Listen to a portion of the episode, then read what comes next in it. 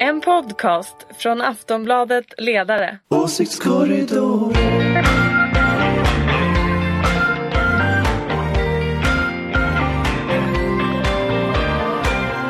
Hej och välkomna till eh, Åsiktskorridoren, Aftonbladet Ledarsidans podd som läggs ut på fredag. Idag spelades den in redan på onsdag. Hej Ulrika Schenström! Hej hej! Jonna Sima, minst lika stor stjärna som eh, Ulrika Schenström. Som sitter bakom eh, videokameran här Att också. du eh, skriver på sosse eh, oberoende ledarsida och Ulrika är ju moderat och Anders Lindberg, du är TF-chef för Aftonbladets oberoende socialdemokratiska ledarsida. Stäng av telefonen Ja, ja, ja, bråka inte, bråka inte. Och jag heter Fredrik Virtanen och är eh, som vanligt eh, objektiv eller så borgerliga kan eller fi i det här sammanhanget. Lite vad som helst. Allt för att supporta Ulrika då du mest behöver det. Alltid. Ska vi, ska vi beta av det fruktansvärda Usch. terrordådet i Manchester, var det måndags kväll? Ja. Ehm, ja, Ja. 60 personer skadades 20 dog ungefär och de flesta var ju unga flickor Mm. Hon är en stor flickidol Och eh, ja, sociala medier har ju kokat av upprördhet och uppgivenhet och ilska och rasism och ja, allting Värre än någonsin kanske, det är det här kanske när det är barn Att det blir ytterligare en dimension på hur jobbigt det är det är i alla fall min teori för att man tror att det inte går att känna mer sorg eller ilska eller vad man känner men när det är liksom, när de visar på barnen dessutom så visar det sig att det finns en dimension till. Det kan bli ännu vidrigare. Och det kunde det. Mm, absolut. Ja, vad, hur ska vi eh, Hur ska vi stoppa terrorn? Ja.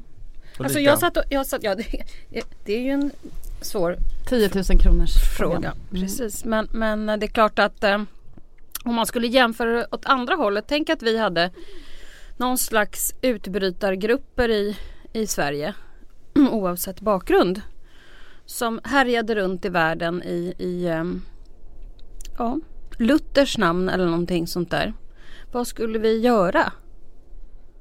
Alltså tänker, man måste tänka sig in i situationen. Att det var åt andra hållet. Jag har svårt att tänka mig in i den situationen. Nej, men det är klart vi att har det ju, inte- Vi har ju, nej men alltså vi har ju Men liksom tänk situationen. Man måste ju ändå ta något slags ansvar för de medborgarna som uppenbarligen åker runt i världen och och eh, Ja, vidrigheter någon- vidrigheter är i väl någons att- namn. Risken är väl att det är våra medborgare, eller alltså medborgare, alltså han den här Manchester-terroristen, han var ju född i Manchester.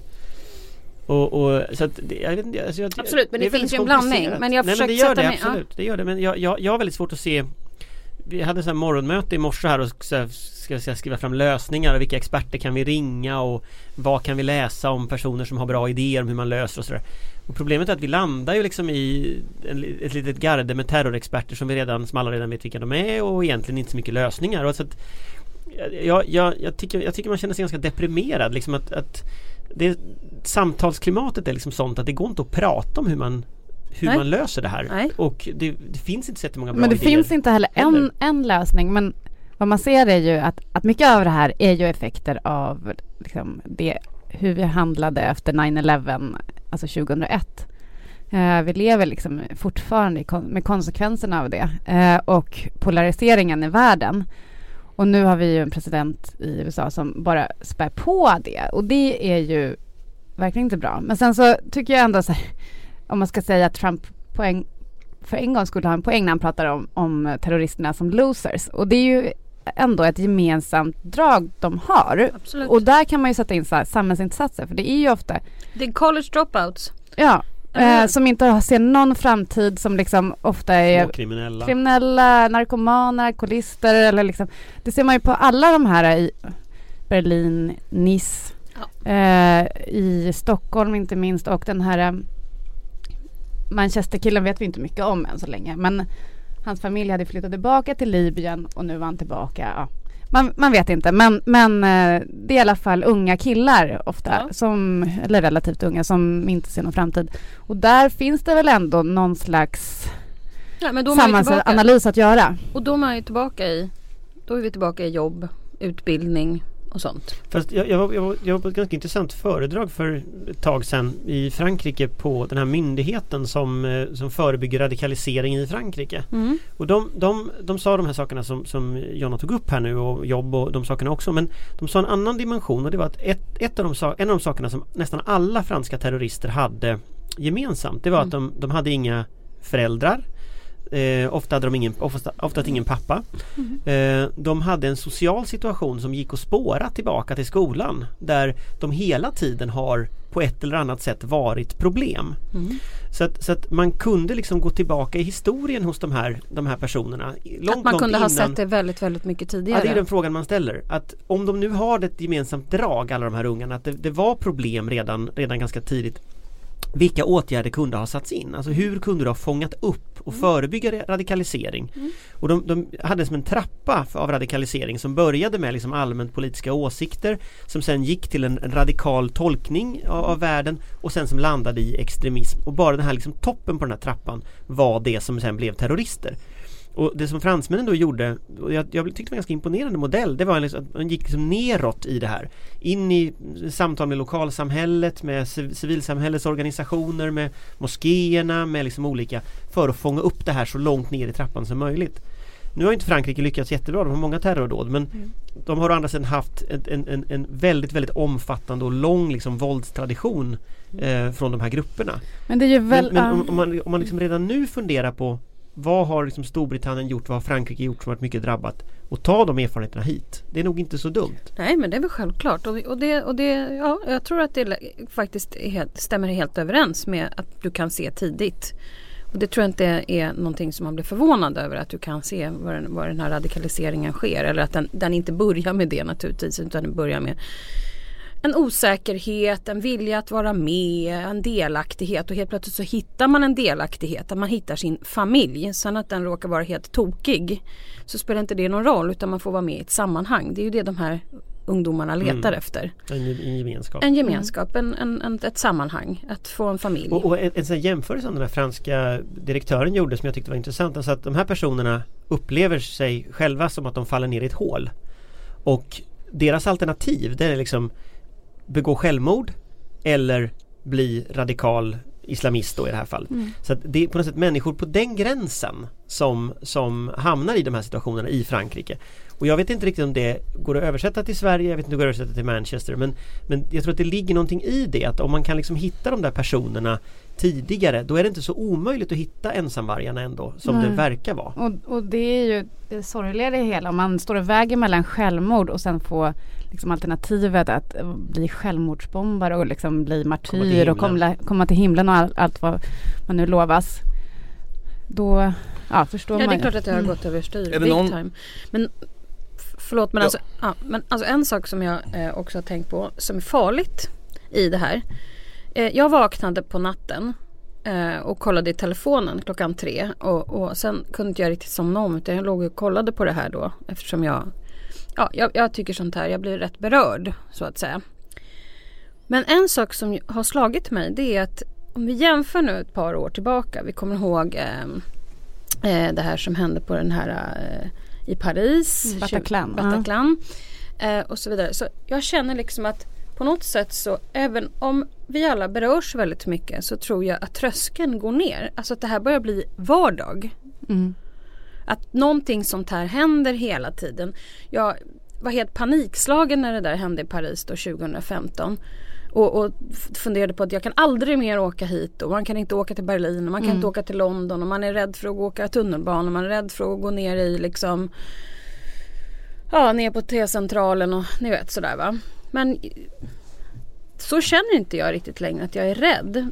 Även om jag vet att, att risken är att det kommer att hända. Och jag tror det är farligt. Att, att det liksom normaliseras om ni förstår hur jag tänker. Fast, samtidigt måste, vi ändå, måste jag ändå understryka då att risken att du, att du ska råka vara i skottlinjen för ett terrordåd är ju Ja, ja, ja, jag fattar det. Men- men- hur? men- det, det, det, men- det, men- det man måste ändå samtidigt säga till sig själv. Jo, jo, självklart. Men vad jag menar är att om det normaliseras, att man inte längre tänker på det, att man inte, alltså på det sättet, alltså att om vi börjar nå att folk bara så här, ja men vi lever i ett samhälle där de här sakerna händer hela tiden. Mm. Så är det nästan ett accepterande, det är det jag menar. Så att jag är rädd för att vi hamnar i ett mera Ja, Sånt tillstånd. Nej, men det finns ju, det Apropå finns ju någon hur man eh, ska liksom dubbel... mota bort detta problem. Ja, men det finns något dubbelt i det där att, att alla, alla har ju blivit lite räddare för sådana här dåd, att sådana här dåd ska hända eh, när man är på stora alltså, folkrika platser eller folksamlingar. Ehm,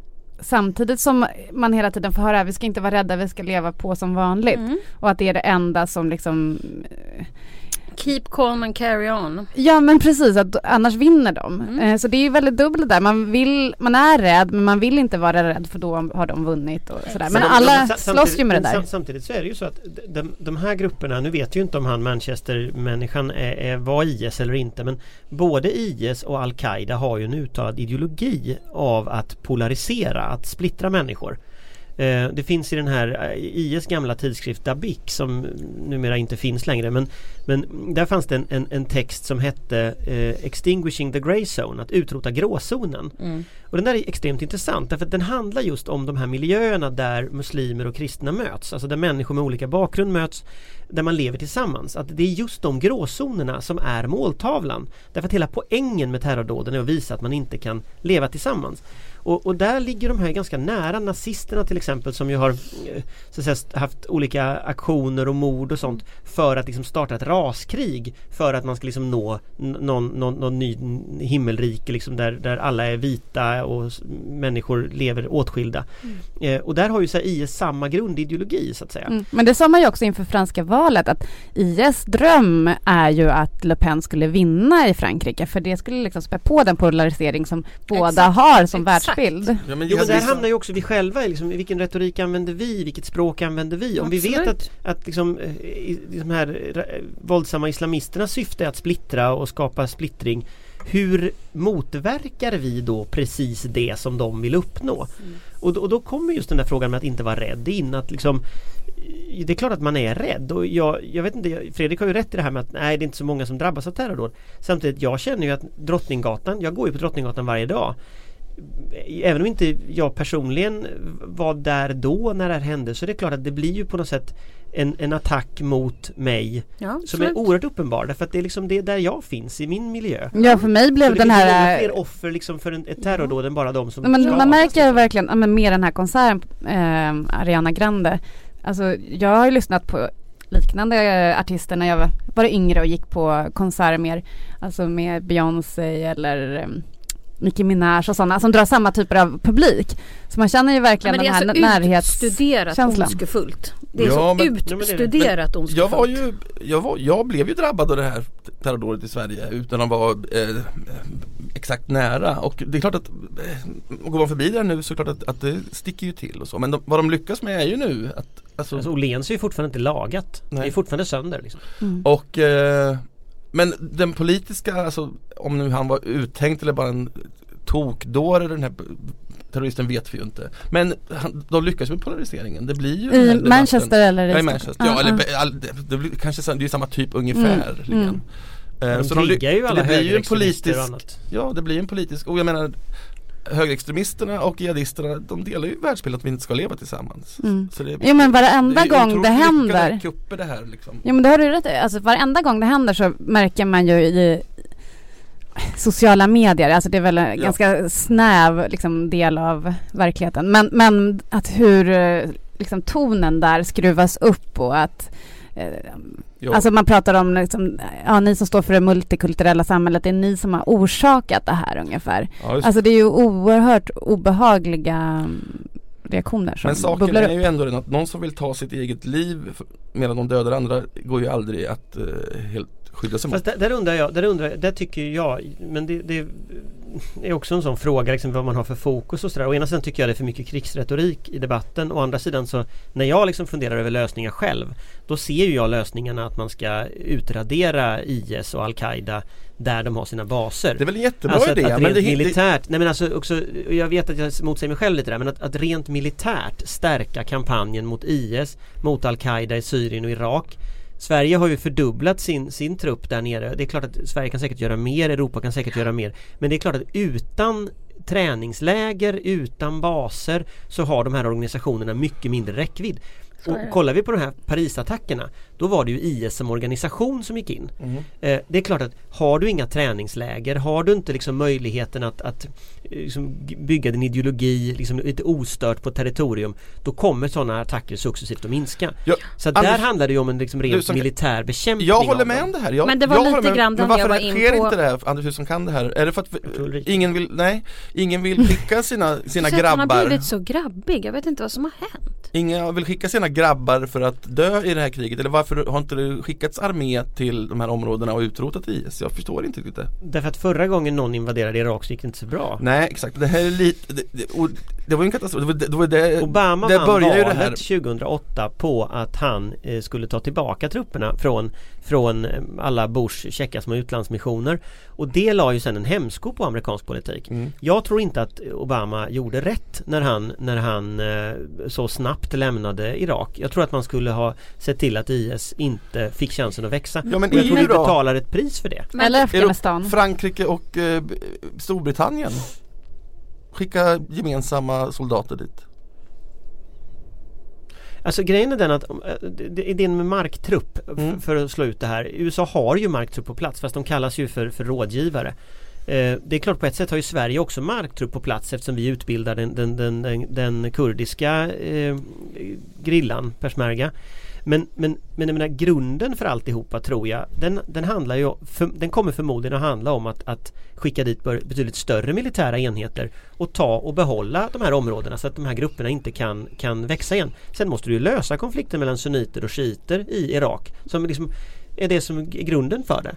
Men inget av det här skulle ju stoppa dåren eh, på Lens eller stoppat Manchestermannen heller Nej och det är svagheten i mitt resonemang är, ju, Ja. är naturligtvis att det, det är långsiktigt. Ja, men det var kanske lite grann det jag började med att säga det här med att om man går till sig själv och om vi var med i samma situation att det var vi som hade väldigt många människor. Nu har vi kanske en del medborgare som är ute och bombar och så vidare.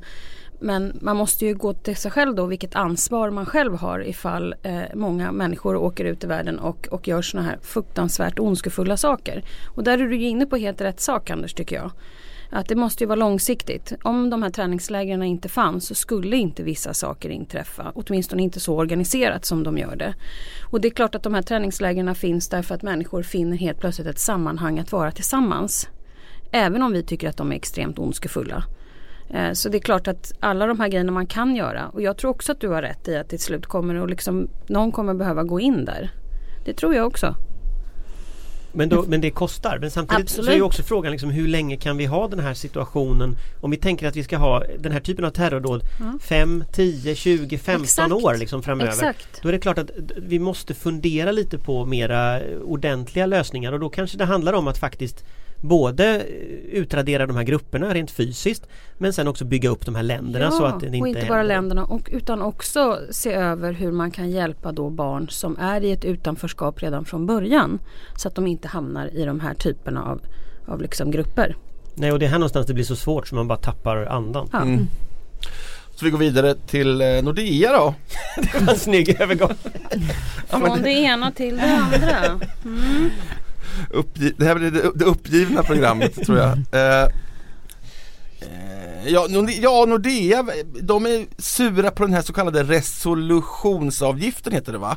Eh, helt enkelt, Magdalena Andersson ville ha lite cash av eh, bankerna för att ha som buffert eh, om det skulle bli en ny finanskris, ungefärligen så. Då säger Nordea nej, då drar vi till Danmark, vad hotar de med? Va? Eller Finland. Eller Finland, Finland har de ja. sagt också. Eh, ja, vad tycker vi om det? Bye bye! Nej men alltså jag, jag, vi har ju haft en huvud, huvudkontorstradition eh, tradition i, i svensk politik att man gärna vill ha, att vi har huvudkontoren här så många som möjligt på grund av att man har liksom, eh, human resources och god kunskap och så vidare. Så att eh, det, det är kanske är förståeligt att de försvinner men undrar om inte Magdalena Andersson har gjort det här från början för att göra en bank eh, krasch, eh, liksom opinionsfråga av det här. Ni minns eh, Anders Borg och hans ring din bank och eh, bankbashing. Ja, han han försökte ju skälla men det var ju alltid gick ju lite bra. gläfsande mer. Ja, väldigt det var- bra för honom Det faktiskt. gick Det väldigt, väldigt det bra för Ja. honom när han sa ring din bank. Det var ju oerhört alltså. framgångsrikt.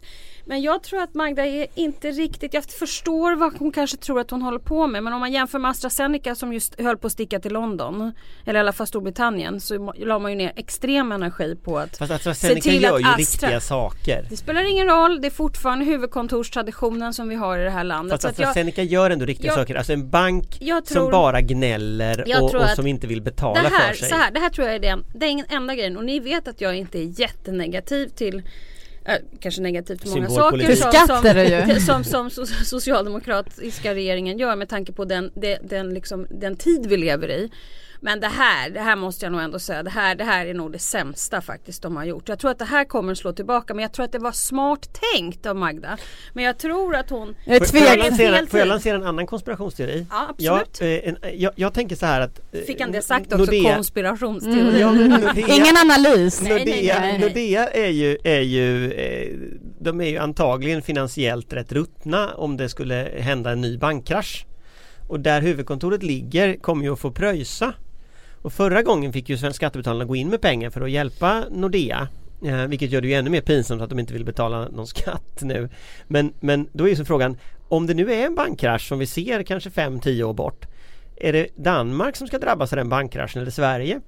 Och då tänker jag att det kanske är så att det finns liksom Jag kan inte vara särskilt ledsen ärligt talat för att Nordea drabbar danska skattebetalare än Ledsen svenska. men orolig kan man bli. Jag menar vi blir ett löpande bandet del liksom av banken och inte sitta med liksom Men gör eh, det stor något? Alltså, jag det- tror det det- gör oerhört mycket faktiskt. Men varför ska just de kunna föra någon slags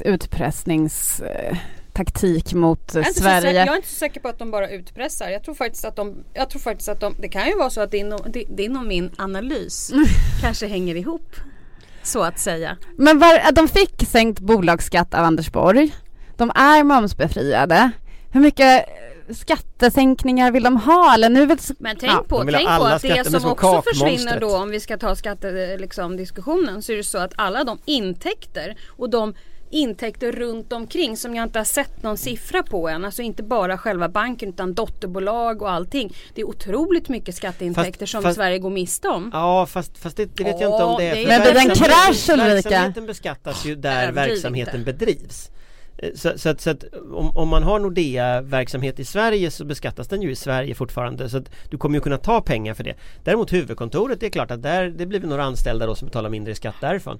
Men eh, nej jag vet inte, jag har svårt att vara ledsen för det här och Jag är inte ett dugg ledsen, jag är dessutom bara ganska orolig. misstänksam mot, mot, mot Nordea för när jag var i Tallinn för ett tag sedan så sticker det upp två skyskrapor mitt i Tallinn. Den ena är liksom Nordea, den andra är Swedbank och vad har de pengarna? Jo de är Ryssland. Eh, går det så bra ekonomiskt för Ryssland? Ja. Så att jag undrar liksom Jag exponeringen österut från de här för att svara bolagen. på, på liksom, Mm, eh, herr. Virtanens fråga här så tror jag, jag tror att det är dåligt. Jag är lite orolig och jag tror att vi Mm. tappar alldeles för mycket skatteintäkter Jag tror att... till vår välfärd. Jag tror att svenska folket när en, en liksom växande ilska över bankerna, alltså dels att man inte får någonting i ränta om man sätter in pengar på ett sparkonto men däremot får man betala eh, pengar, avgifter avgifter, för att ha ett kort Så tar eller ha tar pengarna där. emot pengar ens längre banker. Nej, om man lämnar in kronor och sådär. Nej, och sen så eh, får man betala höga räntor och sådär. Alltså man ser ju också att bankerna betalar en ingenting men de plockar ut enorma vinster. Så att, Bonusar. Mm. Jag, jag, undrar om inte staten skulle starta en bank. Det var ju faktiskt det Anders Eh. Borg sa att vi tänker inte gå in med, med liksom, eh, pengar till de här bankerna så länge de tar ut bonusar som ju också i så fall är betalade av vår välfärd och våra skatter. Men han är inte Apropå du- finansminister längre va? Nej men det var smart. Ja, det var men, väldigt smart men, t- tänk, men det tänk, fula var att de tog bara en paus under några år det tog sen. de ut jättehöga bonusar men, några år tänk, tänk om staten skulle starta en bank. Kommer ni ihåg när SBAB startade för att få ner bolånen? Mm, Då, då, då, då pressades alla bolån ner, vinstmarginalerna pressades ner och det blev en ganska mycket mer sund ekonomi tills en viss borgerlig regering eh, slängde bort det där. Men, men tänk om man nu skulle starta en bank på samma sätt. Pressa ner eh, lå- låneräntor för bolån, eh, ordna till liksom mera sund ekonomisk hushållning. Skulle inte det vara Jo, jag är helt för. Men så jag förstod inte varför... Nordea kanske man ska Var, förstatliga? varför, sk- varför sålde, sålde kan alltid staten... svaret vara det där. Förstatliga banken. Men varför sålde staten Så aktier i, i Nordea? Därför att det gick åt skogen, var det inte så? Fast inte de sålde in när det Ja, men gick det var ju bättre. Ja. ideologiskt, det var ju Allt, ideologiskt men allting privatiserades ju, det var den vidriga tiden som, Allt, förstör, som förstörde hela Början världen. på 90-talet, den Ja. ondskefulla Nej, det här var ju efter eh, finanskrisen ja, som vi sålde. Staten äger väl någon procent Hur mycket fick de egentligen då? Privatiseringarna efter annars skedde alltså våra 91 pengar? till 94 de flesta. Mm. Och vem satt i regeringen då? Och skolreform, ja precis men det var ju därför jag sa det. Men det var ju inte den här, den regeringen, Reinfeldt till exempel. Är ni klara med bankerna? Jag tycker Ja, vi är klara med bankerna. Gott sticka härifrån. Det är mycket oroväckande. Är det Fi som säger det här eller är det Centern? eller? Finansinspektionen Ja, här talar jag som Fi, tror jag. Han har ett nytt parti idag. Först var han centerpartist, sen gick han till FI, fin- Ja, Feministiskt initiativ och nu är han med i mm. Finansinspektionen. Ja, Så otippat! Ändå inte, han är en kameleont. Som vänsterpartist tycker jag att Nordea borde förstatligas, punkt slut. Vi går vidare till Miljöpartiets kongress. eh, det tycker nog inte Vänsterpartiet eh, gör de inte? Gör de inte? Nej. Innerst inne måste de inte. Ja, inne Hoppas. Ja, jag. det hoppas jag också. Men jag tror vi, inte de vi har har, sagt det vi har fan ingen länge. vänster längre. Vi- Allt, vi har bara en mittengegga och högerextremister. Jag är så trött på allting. Du är den enda vänsterextremisten kvar Ja. Det är gräsligt Vi ska ställa ut dig på museum. ja. Eh. Tillsammans med den där västen från Refugees Welcome på Nordiska museet Det hänger faktiskt en väst från Refugees Welcome på apropå Refugees Welcome, det, det, hör, det kokar ju Miljöpartiets gräsrötter. De vill ju de vill ju köra, fortsätta med Refugees Welcome Medan partiledningen är pragmatisk och inlämmad i makt, fotbojor realpolitik och vill ha fot, sluta larva. De vill ha ja jag fotbojor vet det men det larvar inte ändå. Ändå Eh, kul. Larvar Eller inte. kul, jag vet Ja, inte. ville Öm fotboja ja, Moderaterna vill också ha den där fotbojan på Jo men det är väl mer normalt Ja det är ju mer väntat, men okej strunt i det här nu alltså, Jag är så trött på att du ska håna Miljöpartiet Ja men det var ju helt bisarrt De är gick Det var faktiskt det helt bisarrt. Det var jättekonstigt när han gick Ja, ut men och skulle ha vi, det var- Som en blixt från klar va? himmel kommer vi, en vi Nu ska de miljöpartister hyra ut kläder också. Ja, vi miljöpartister står för liksom en ny vision i samhället. Vi? Där man hyr ut Ja, kläder ja. och fotboj Jag är miljöpartist. Och vi, vill, vi, vi, vi tänker liksom eh, flerdimensionellt Vi vill ha ekologiskt, vi vill ha eh, humanistiskt, vi vill ha liberalt Nu pratar du faktiskt som en miljöpartist Mm. Och det här förstår ju då jag, eftersom jag är i toppskiktet av moderat, eller Miljöpartiet, att det här funkar ju inte Moderaterna sa när det vad det var. För att eh, det det här är ingenting folket eh, är redo för Och inte socialdemokratin framförallt Så hur ska de, hur ska de hantera det här på eh, kongressen? Jag har ett förslag Eller vad heter det? Jag har ett förslag Heter kongress? de, om, de, om de blir vad de heter Sverige, Nej, de- Sverige de har möter Det heter Nej. kongress Ja, det heter kongress. kongress. Men, men, men de, om de blir vad de heter Så kanske de får välja det igen Mm. För jag tror att folk röstar på Miljöpartiet för att de var ett miljöparti Inte för att de var fotbojeparti eller skolparti eller något annat Och ju mer de far iväg i tusen olika riktningar Ju mer problem får de Därför att ingen fattar vad de, vad de Nej. är Och sen tror jag också att man röstade på Miljöpartiet för att det var, det var liksom lite finare, lite bättre på något sätt. Att man kände att man gjorde någonting större. Mm. Ungefär det som faktiskt folk röstade tror jag en, dag, en gång i tiden på Folkpartiet. Det var liksom Men det var ett lite fin, det var inte Lite som alla finare, andra liksom. lite finare, lite bättre på något sätt. Eh, men sen tror jag att när de kom in i regeringsställning så blev alla deras väljare väldigt förvirrade. För helt plötsligt så kom de in i regeringsställning. Det hade de aldrig gjort förut. Och fick lov att börja ta ansvar. Mm. Och det där är knepigt att ta ansvar och ta beslut som är Verkligen. kollektiva. Det är det som är det tröttsamma. Det där med finare och bättre, det tror jag också har med att, att eh, Miljöpartiet inte har någon uttalad ideologi. Och då tycker resten, alltså alla väljare då som känner att de liksom står över det där eh, vänster-höger-käbblet Ja, ungefär. precis. de kan gå till Miljöpartiet och få lite av varje. Eh, och då krockar ju det med att hamna i regeringsställning och måste ta beslut. Ja, Ja, okej ni säger så, men då ska de då lämna eh, regeringssamarbetet då? Jag tror ju att det går att gå från att vara ett liksom idealistiskt glatt parti till att bli ett regeringsparti. Det, det har alla andra partier någon gång i historien klarat, det klarar de också. Men jag tror att Alltså själva idén med en allians mellan Miljöpartiet och Socialdemokraterna att det finns en rödgrön gemensam idé Den bygger ju på solidaritet, den bygger på jämlikhet, den bygger på hållbarhet Men den bygger också på en viss arbetsfördelning Eh, och den arbetsfördelningen var ju att sossarna ska stå för det regeringsdugliga och Miljöpartiet ska stå för det moderna, nya, lite coola, lite gröna, lite liksom förnyelse så. Nu har Miljöpartiet försökt bli minisossar. Det funkar inte. Nej.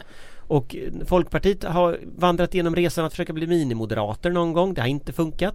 Eh, Det där går inte utan, utan du måste ha din särart som parti om det ska liksom, Men- om någon ska och- rösta på dig. Och jag Ja, håller men i så med fall hade de varit tvungna att lämna regeringen då, till exempel flyktingöverenskommelsen.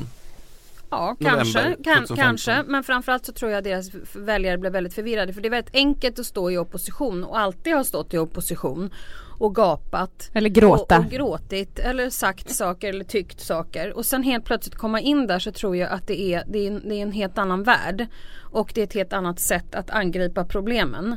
Och jag tror att eh, Socialdemokraterna har säkert ett ansvar i detta också för att man själva har alltid regerat och inte tillsammans med någon annan. Att det blev liksom komplicerat. Men jag tror också om vi ska om vi ska se det på den ljusa sidan för Miljöpartiet att nu har de gått igenom det här badet. De har gått in i regeringskansliet. De har fått den här erfarenheten nu av hur det fungerar.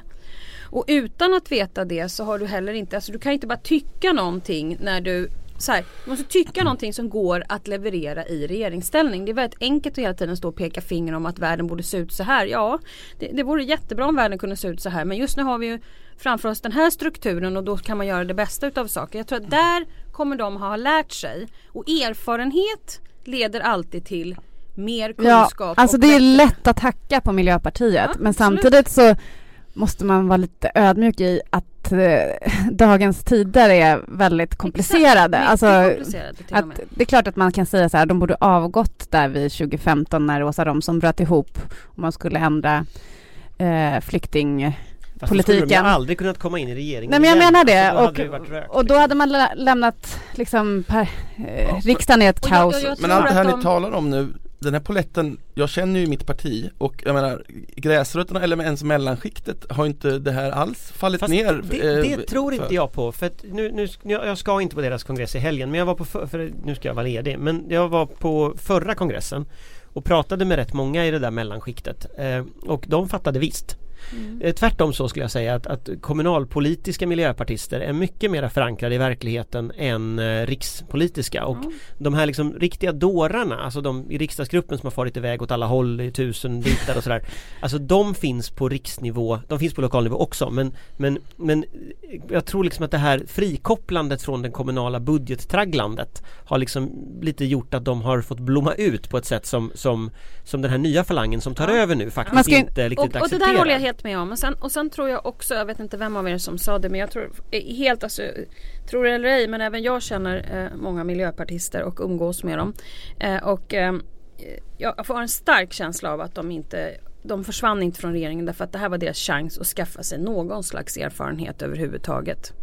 Eh, och därför Alltså tror jag de hade tog... de hoppat så hade de ju blivit omöjliga Ja, för ja alla. det hade, all, det hade inte gått Men- någon gång. Liksom, Och man ska inte glömma att det var många faktiskt miljöpartistiska kommunpolitiker som var med och sa att vi måste göra någonting. Vi kan inte hantera den här Det var situationen ju så hon 2015. motiverade på pressträffen också Att hon hade pratat, alltså det var ju en av motiveringarna som Miljöpartiet själv spred Att de pratade med sina Ja, och kommunpolitiker det var då hon började gråta när hon sa kommunpolitiker, inte någon Ja, det var det Fast jag, jag, Ja, det, det där, det, alltså det här med gråtandet, jag tycker det är lite taskigt och Ja det var Jonna som drar upp det, Jonna är så rå. Nej, jag tycker Det att har det det alltid är varit? ett råskinn. Ja, Nej men jag, jag gillar när pol- politiker brinner för sina saker såklart. Ulrika du är också ett råskinn Absolut. Det är så Inte vi jag. kvinnor är. Ulrika så liksom kränkt ut för att inte jag kallar henne för råskinn också jag är inte Ja, jag satt här och såg otroligt kränkt ut. Hon har ju Ja, det är faktiskt en... eh, uppsyn i vanliga fall. Titta nu skrattar du för första gången, vad trevligt Fredrik, kanske kom, Det är keep calm and carry on hon har ju till och med leopard på sig. Det är klart hon har Det Under, är ju- under kanadagosjackan finns alltid leopard. De här Lionsson-bröderna, vad, vad är deras stora jackor gjorda av egentligen? Det är någon, det är någon sån här eh, Hermelinpäls. Nej Ja. men har inte de så här oljerockar? Kommer ni inte ihåg när Carl Bildt inspekterade ett ryskt hederskompani i en, en oljerock? han lyssnade inte på podden tydligen förra Dun, veckan dun, dun, dun. Oj, oj, oj. P- Moderattält kallar vi det. Moderattält. Mm.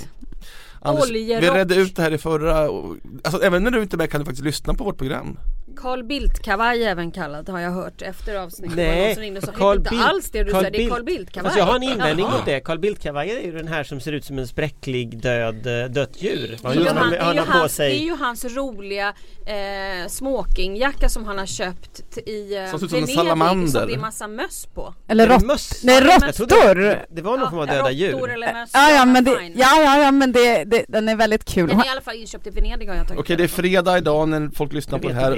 Klämdag, ingen orkar med mer. Har vi någonting om. Hulta Bulta, Hu- Peter Hulta? Bulta innan- har varit i USA och träffat Mad Dog. Han är just, nu har Men det var han förra veckan också. Nej, då var han på väg. Då var han på Aha, väg. aha. Och nu vill jag bara säga så här. Bara för att få igång han du vet där på andra sidan. Mm.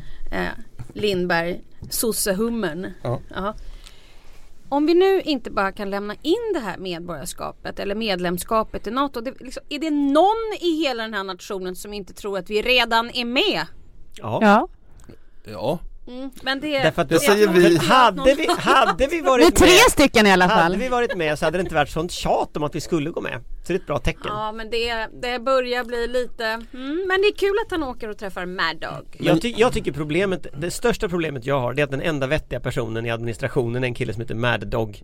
Det tycker jag känns jobbigt. Ja det är lite Det känns det, liksom att det, det är fel nivå. Det Det är lite som. Gun Health Week. Men det är ja, bättre precis. med Mad Dog än, vad var det, Small Dog with me- medium sized dog, Dog with, with a big, big dogs dog attitude. Det Ja, var Carl Bildt. det var Det var Carl väldigt träffande faktiskt. Ja jag tycker han bör, han bör inte vara kränkt över det. hund med stor hunds attityd. Jag tycker det är coolt. Ja men det är väl ändå bra för att vara lilla Det borde Sverige. han skriva på sin Twitterbio. Mm, det kanske han gör också. Men Det vi, vi i, i Liberalerna tycker vi är väldigt långt ifrån NATO. Vi måste ju närma oss mycket, mycket mer och få ett samarbete.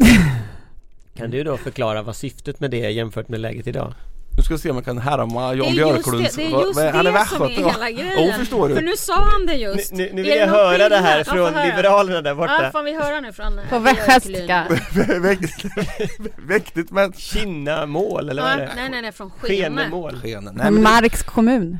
det är viktigt att vi har ett säkerhetsläge som är mycket allvarligt. Ja, Då men måste vi ha... jag. Vad är, det du, vad är det du tror är vinnande? Jag vet inte! För Vad, Det vet inte de heller, Jo. vilket är ett av Ja, problemen men i vi älskar debatten. USA, vill vara nära USA! Ja men det är ju därför de tycker det, det, är, ju, Ja. det är ju hela poängen Ja jag vet det, det är Svensk så, suveränitet, vi, vi hej är och hå. helt galna i USA. Ja, vi vill ha... svensk suveränitet, hej och hå, vi ska gå med i USA Ja, Ja det är klart de tycker så USA Men det är ingen säkerhetspolitik, det är ett jävla önsketänkande Ja, det är ändå världens ledare. Ja, ni vet vad jag tycker. Okej. Att vi redan är med. USA Ja, borde det bli mer uppenbart. socialdemokratiskt. Ja just Var det det, inte en annan politiska- säger. Okej vi säger så, det är det här eh, deprimerade avsnittet men, Men vi, det var väldigt, jag ska säga så här, Nej, en, det en, en det viktig sak sen, det Nej men en viktig sak med det här besöket i USA Om man bortser från att killen heter Mad Dog och att liksom eh, allting Det, snurrar det är faktiskt Det är asfett att heta Mad Dog, jag vet inte vad du, men, vad du snackar om Det låter som en vi kan, rappare. vi kan ändra din byline om du vill Mad Dog vet han ja. Mad Dog vet han. Men alltså det, det är ju liksom att i, i höst så kommer det bli en stor övning, Aurora Som, som kommer att öva försvar där USA kommer nu att komma till Sverige lite. Jag visste det! Jo men jag vad säger jag, det tog finns en stund, intressant Det finns en intressant poäng med detta Och det Aurora. där Aurora heter den, men, men Fatta, alla kommer mötas där, Aurora!